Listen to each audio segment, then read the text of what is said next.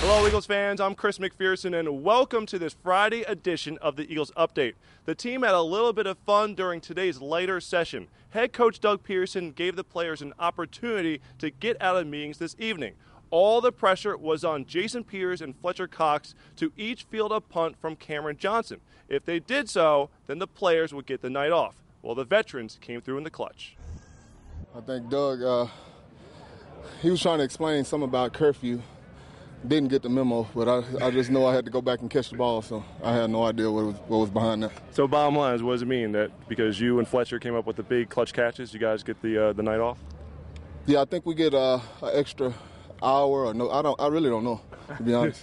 what, why did you take a knee? You didn't you think you could run with it? Or? No, I lost in the sun. I was just trying to get up on it. when's the last time you, time you caught a punt? Yeah, when's the last time you caught a punt? Uh, it's, it's been it's been about ten plus, ten plus years. Were you ever a punt returner? No. No. I just up back. You know, you gotta. Yeah, like when you catch, tight end. Yeah. LeGarrette Blount returned to practice on Friday after missing three days due to a family related matter. Blount had a career year in 2016 for the Patriots as he helped them win the Super Bowl, rushing for over 1,100 yards and scoring an NFL best 18 touchdowns on the ground. Here in Philadelphia, Blount loves the role, the fit, and the opportunities that have been presented to him. The atmosphere is great here, man. You know, um, a lot of these guys, you know, have been here for a while, obviously with JP, um, Kelce, and those guys, you know. But, you know, they, I was walking in with open arms.